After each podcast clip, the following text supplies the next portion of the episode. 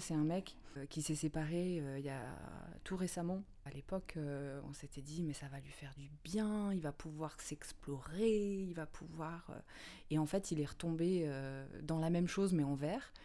Et, et on trouvait ça un tout mais petit en peu- vert Ah, c'est une traduction euh, de, de l'allemand. Tu pardon. veux dire en plus jeune Das gleiche im Grün. Donc le même mais en vert. C'est-à-dire pour dire Ah, que en fait c'est la même chose mais juste dans une autre couleur. Donc en fait c'est la même chose. moi je connaissais pas. Das gleich im Grün. Das gleiche im Grün. Ok, schön.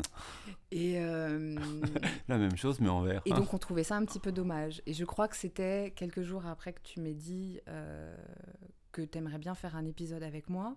Et tout de suite, je me suis mise à penser à deux, trois autres euh, situations. Euh, je crois que la plus parlante, c'est celle de mon meilleur ami, qui est allemand, donc il n'écoutera pas euh, ça, j'espère. Et, et- et dont la femme est quelqu'un qui nous a semblé dès le départ profondément antipathique.